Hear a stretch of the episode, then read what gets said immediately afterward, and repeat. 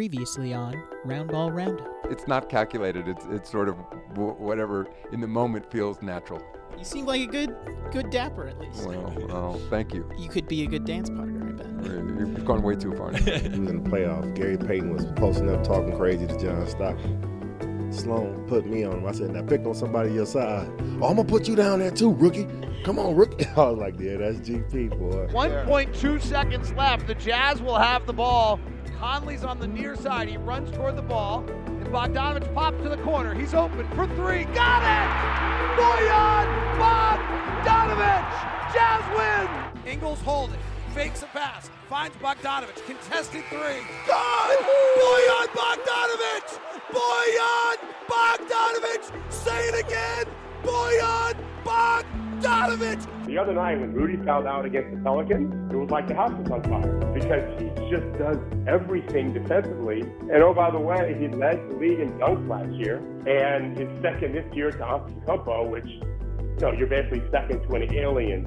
Giannis Antetokounmpo. I don't buy any new stuff, so Alema tries much harder than I do, and he's really good at it.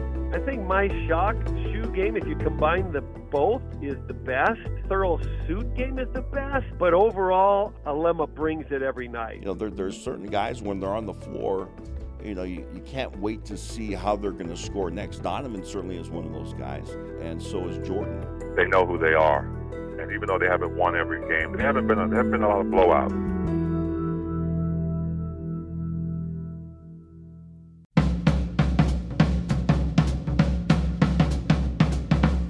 See it? Did you enjoy it? Basketball back on your television. It will be back tonight. Jazz Suns in a scrimmage on AT&T Sportsnet. We'll speak to Craig Bolerjack in just a moment. This is Roundball Roundup on UtahJazz.com.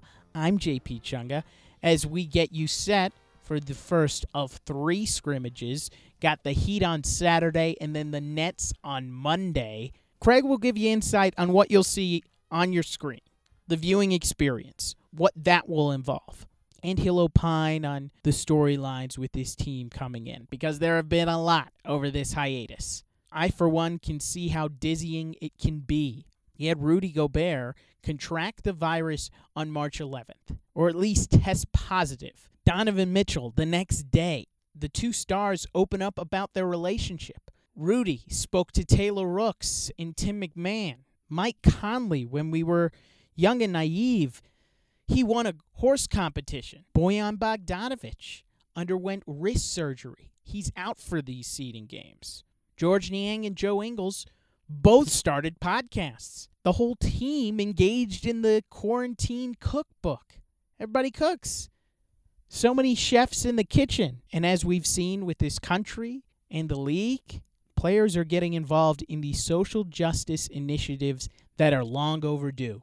You saw Nigel Williams Goss here in Salt Lake. Jordan Clarkson joined protests in LA. And Donovan Mitchell continues to elevate the message of Breonna Taylor's killing. It's inescapable for this country, and it's something, and with the players having a platform, they're going to use it. It all leads to Orlando, where it'll be a whole new game. And by all means, be my guest. Have all the takes that you have. Launch into them after the first couple of scrimmages. Who's going to win the championship? Will there be an asterisk? Well, in my opinion, this whole experience, it'll make a man out of you. And as a result, we'll have roundball roundups aplenty. Usual publishing schedule Monday, Friday. Today's a little different because we got the scrimmage on Thursday. Next week, if you wear your mask, one on Wednesday to preview the seeding game on Thursday. There will be an opportunity to talk about the Rudy and Donovan relationship and Bojan not being with the team. So don't worry, we'll get to it. We have more opportunities on Roundball Roundup next week to dive into those topics. And to keep the pod schedule going, help others find the show. Like, subscribe, rate, review, iTunes, Spotify, Google Play, Stitcher, wherever you get the podcast, make sure you let others know. We've done great. Nearly half a million people have downloaded Roundball Roundup, Ingles Insight, Georges Niang's Drive and Dish, and The Note. Let's help everybody find us. But right now, I want to let you hear from Craig Bolerjack. He's the TV play-by-play voice on AT&T Sportsnet, and he'll let you know what will be on the screen. What will the viewing experience for you, the fan, be like? He won't be around 19,000 friends at Vivint Smart Home Arena when he broadcasts tonight's game. Has he ever prepared for a fanless game? That's where we started. Here's that conversation with Bowler. No, JP, uh, this is all new. It's like um, maybe learning how to swim and they just throw you in the pool. I mean, Yep. that's the only I can think about it, how it's going to be uh, on Thursday night. Uh, I'm excited uh, to get back at it, but it's under the most extreme, odd situation ever. You know, I thrive off fans. I love talking to them. Uh, I like for them to be a part of what we do. I mean, Jazz Nation, as you know, is about as raucous and uh, intense and dedicated of any fan base in the NBA. So uh, I'll be at the arena. Uh, it'll be about five of us in the arena that holds about 19,000. So uh, it's going to be lonely in there, but we'll we'll do our best. I, I'm excited for what the league has told us, and we were on a long conference call, as you and I were talking earlier, about some of the innovations they've come up with to try to make this experience uh, as well enriching, but I would say dynamic and br- still bring the game to the fan. I think it's so important after this long layoff. I think I'm hoping from what we talked about, all of this comes to fruition and we get ourselves a good ball game. And you know, we got a month's worth coming up, and you know, and maybe a little bit more. So we'll see how it goes. Capacity COVID crowd of what, 30 people inside of a 19,000 uh, building? I don't even think. I think we may be less than maybe ten people in that building to, on Thursday night. Uh, we've got some in the truck, some in, some out, uh, outside. So I know that Thurl will be on one side of me down the row. Uh, Locke and Boone will be opposite side of the arena. Kenney will be in the building uh, on her little porch, and then let's see next week when we actually start the seeding games, Alema will join us for pre and post game show. So it's a pretty small crew, uh, and most of the brains obviously are in the truck and outside. We just front it, and hopefully we'll bring uh, the best product we can. How did you approach prep? Because I just know from my my point of view, we had a season and then we had a break Yes. over a hundred days where we weren't doing anything, and then now back to games. How did Right. you approach getting back into the basketball groove and, and diving back into the stats and stories of these players? Well, I try to get smarter. I grew I grew a Fu Manchu, uh, whatever. It looks is. great. You know, I don't know if it's good. We're gonna have. I think we're gonna ask fans if I should keep it or clip it. I'm not sure what tomorrow, but I've never had. I'd say I've never I've never had face hair. This is a big bet for my kids. I got three sons, and they dared me uh, over this COVID uh, virus break to to grow it, and it drives me crazy. But we'll see how it goes. You know, getting back to your question, honestly, uh, I try to keep in tune with everything. I mean, we've got a lot of subjects to talk about, JP, as you know. I mean, it goes beyond basketball. There's racial issues that we have to address. Black Lives Matter. Uh, obviously, the bubble. Obviously, the Jazz, and you know, without Bogdanovich. So I just every day I just try to build notes, and uh, if you can see my desk, I've got them all over the place, and it's crazy looking. But uh, for some reason, I guess after all these years, I just kind of know where to go. But I'll show you this real quick. This is uh, this is just already what I've done, and I'm still building it. But everyone says, "Do you memorize?" I said, "Yeah, most of it." But these are just small little bullet points uh, that remind me of, of things. Uh, Mike Conley, um, you know, and his 35 starts and what he did over the last uh, 13. I mean, he played much better basketball uh, prior to the COVID shutdown. And so all these little things, I just try to throw about three nuggets per player, and that includes the Suns. I mean, we know Ricky Rubio uh, as about as well as anybody, uh, being a former Jazz man. So, uh, you know, I just make little notes during the course of the night, and I don't know how it's going to be, you know, calling the game off this jumbotron, but we'll be prepared. We'll be ready to go. And I look at it as a as a great challenge, and and hopefully we'll uh, we'll pull it off. And I'm sure they'll have a GoPro figured on on YouTube trying to get those reactions. They've been great for Utah Jazz's social throughout the season. Oh yes. How are you going to get that nonverbal communication between you and Thurl? Because you'll have to be separated, I'm sure. Yes, uh, he'll be on one end of our broadcast position. This year we're up, uh, so we've we've left the floor, and uh, we'll probably be eight to ten feet. But I'll make sure contact. I mean, you can always throw something at him, and uh, to try to get that emotion. And I don't, I'm not worried about it. I think we'll we'll have eye contact uh, during you know timeouts, free throws, uh, commercial breaks, and so we'll be able to communicate. Take the headset, you know, have a talk. I do know that we wear a mask in and out, and we take it off only when we're broadcasting. So uh, I don't think I'm going to see too many people, uh, honestly, at the arena. Uh, I come in my own way. I go up an elevator. I go to my seat, call the game, you know, wave at Thurl, wave at KK, uh, and I doubt if I see Boone and Locke because they're actually on the opposite side of the jumbotron. Now, I probably will hear Locke, as you know. Uh, his voice does carry, um, but okay. You know, we're talking, we're kind of talking in to the jumbotron, right? You know, maybe we negate each other. I don't know. We're going to find out real soon how that goes.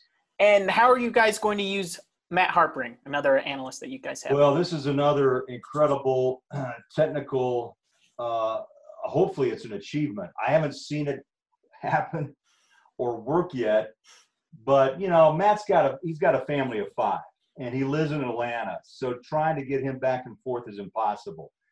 So what the Jazz have done, along with the NBA, um, they've set up. Technically, I don't know. It's some sort of a. it's still. It's not a delayed line, but he's going to be able to watch the game in real time and then I'll be able to what you and I are doing in real time, uh, Skype him, and he'll join us from what I understand uh, between probably quarters or the beginning of each quarter. And then what he'll be doing during the course of the game is in contact with Travis Henderson back in Salt Lake at the truck. He'll say, pull these two plays. I want to talk about pace I want to talk about the eye contact, if that's the case with Gobert and Donovan. That's going to be a huge story as well to see how these two body language and how this all is working. Uh, or maybe the three ball comes into play.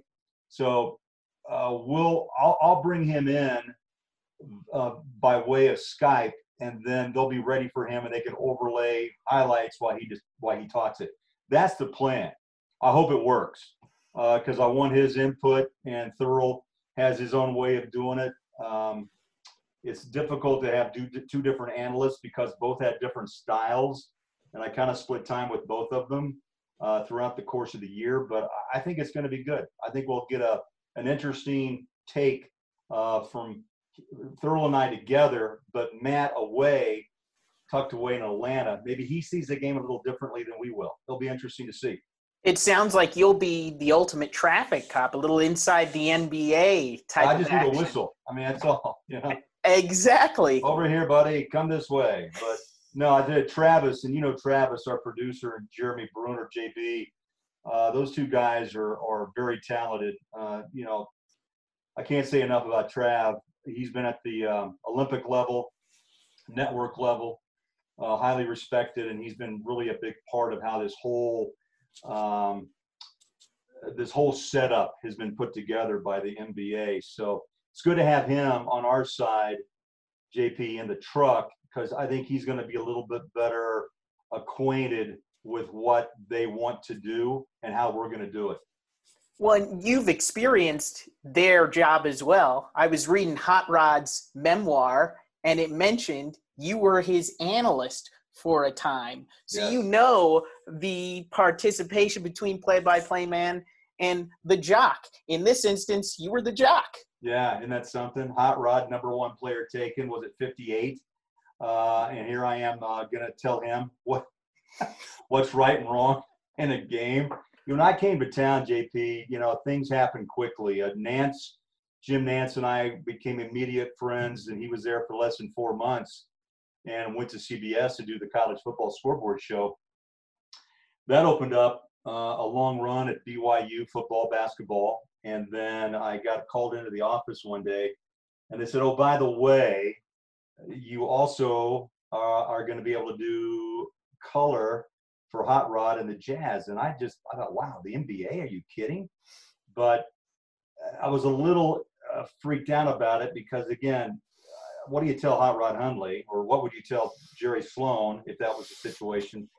And but we really kind of made it more of a of just a really fun talk and discussion about what we both saw on the floor. There was very little analytics at that time, JP, compared to what we see today. So it was more me looking at nuggets of what a player had done, where he'd been, uh, maybe a little streak I'd get from a, a, an analyst. But Hot Rod was great. We he put me under his arm.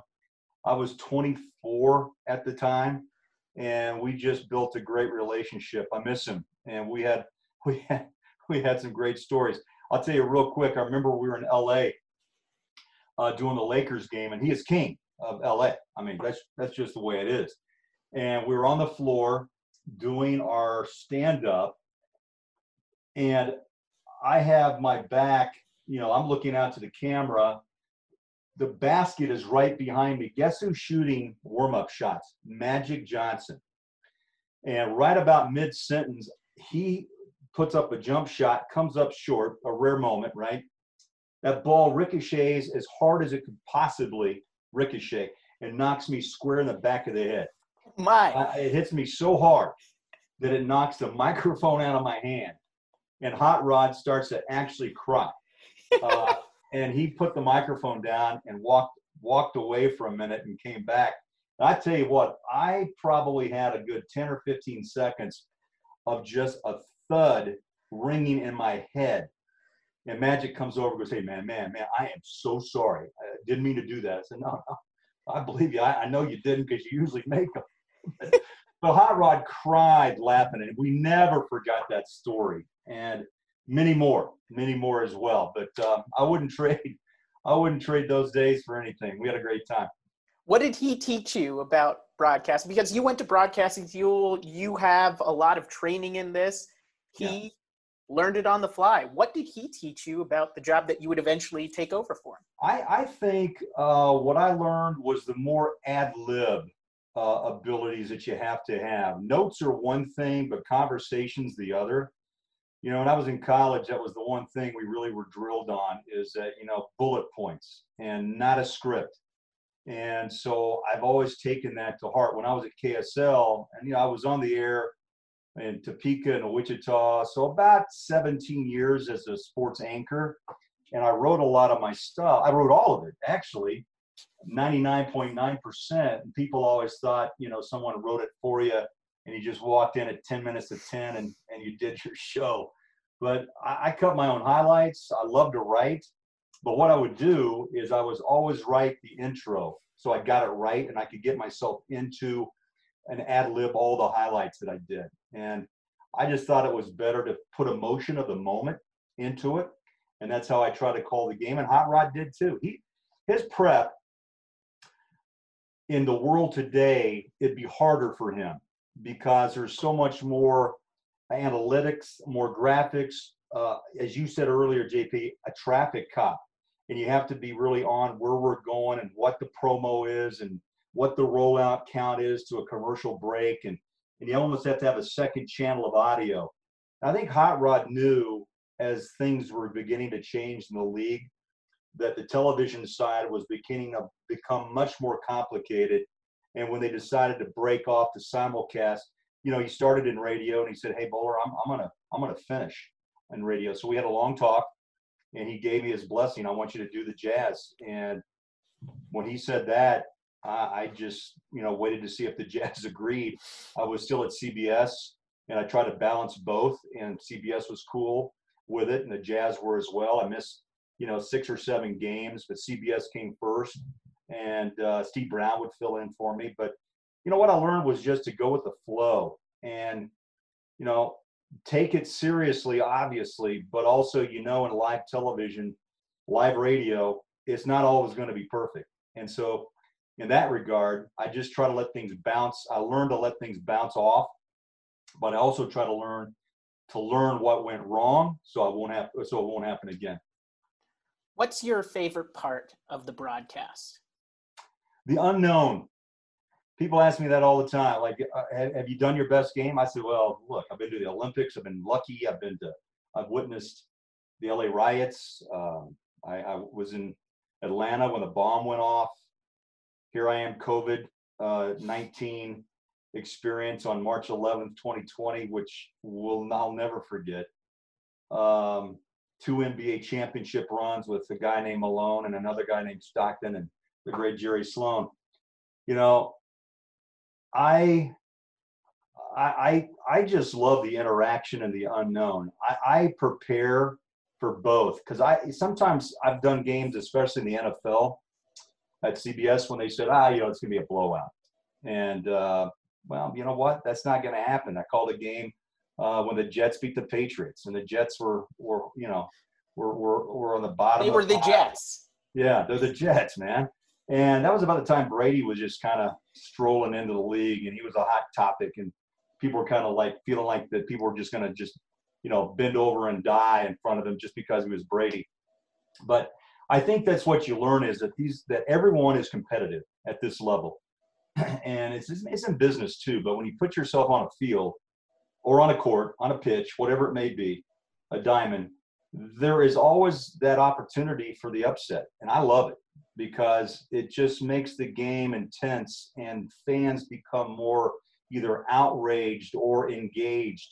And I think I've never called the perfect game, and if I ever do, I retire. You know, or if I feel like that's the game, that's it.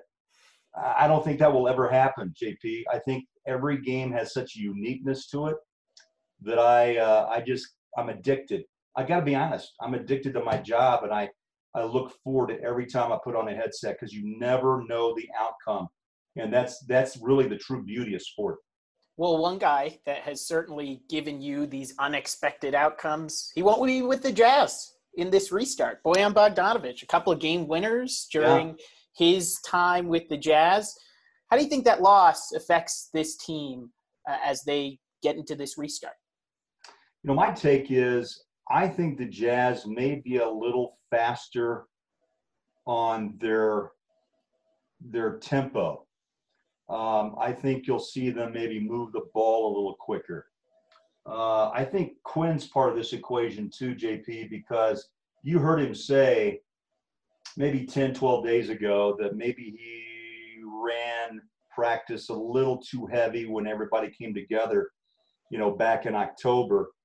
And I think he kind of thinks that maybe just let these guys be free and easy. Defense still plays a factor, but I, I think they're going to probably be more uh, more up and down the floor. I mean, Bogey can run and he can finish at the rim, but I think again it's harder to replicate 20 points by any player, and he's a 41% three-point shooter. So that puts pressure on Conley. It puts pressure on Joe. It puts pressure on Georges Niang.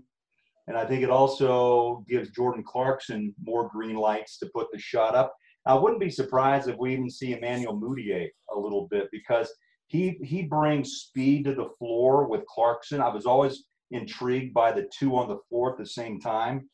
Uh, so if if Quin decides to run Conley with that second unit, or maybe he runs Mudiay with Jordan Clarkson, I don't know.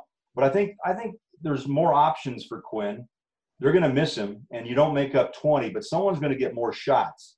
And who that player is, uh, you know, you think off the top it's Donovan, but I liked what he said a few days ago as he continues his maturation. JP is, I'm still got to learn to pass the ball better and pass the ball more. That probably means Gobert. That probably means Conley. Uh, that probably means um, Clarkson, Niang, and Joe all may get two to three touches more a game, and that's how you try to make up that 20 points. But someone's going to have to be on. I mean, let's be honest. I mean, Donovan's going to have to score. Joe's got to find his three-point range. Clarkson's going to have to be a dynamo off the bench. So, you know, hopefully they get through it, and hopefully Bogey gets better. He's on the mend. I hear he's doing great.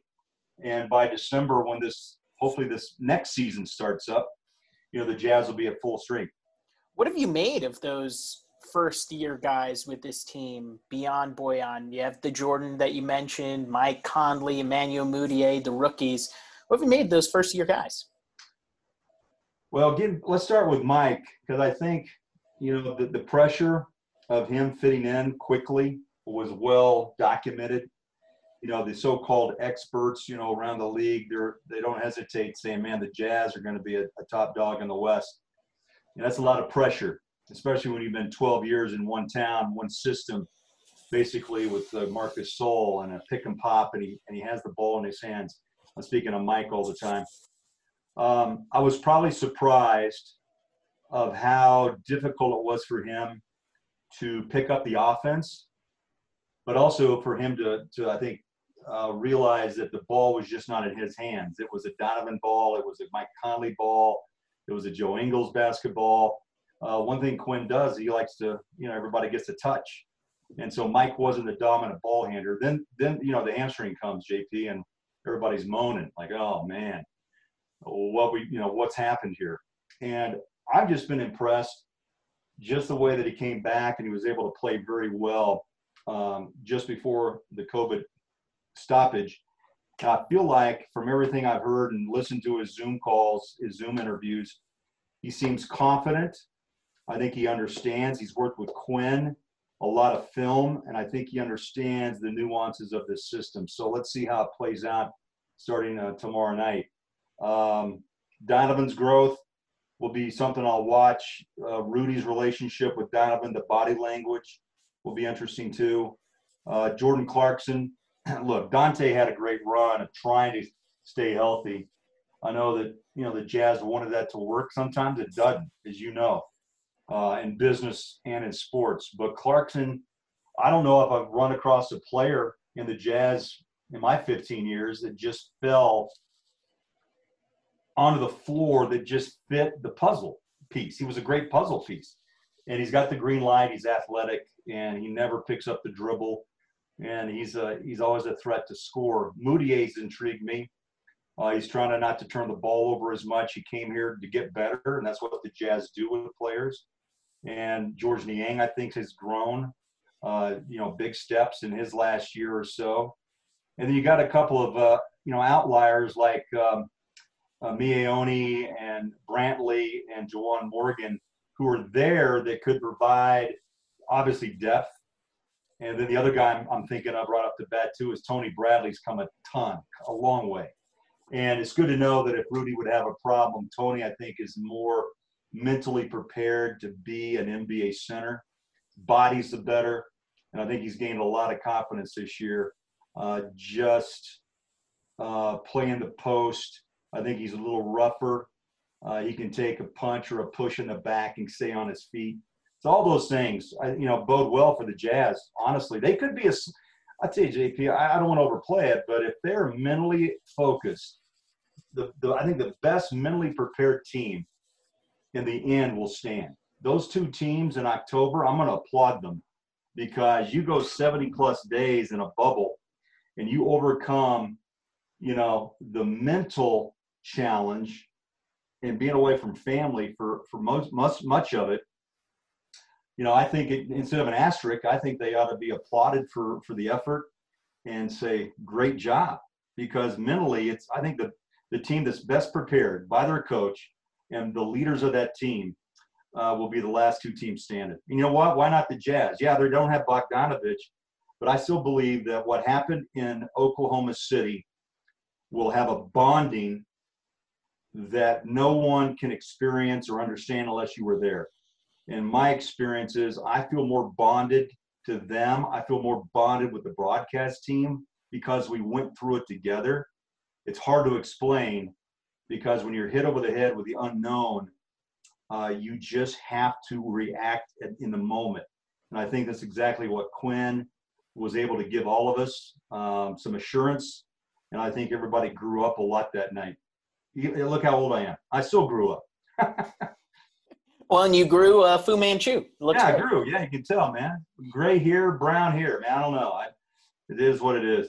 It's all going to come down to those matchups, and you can catch him along with the call on AT&T Sportsnet. It starts Tonight, Suns Jazz, a scrimmage at 6 o'clock Mountain Time.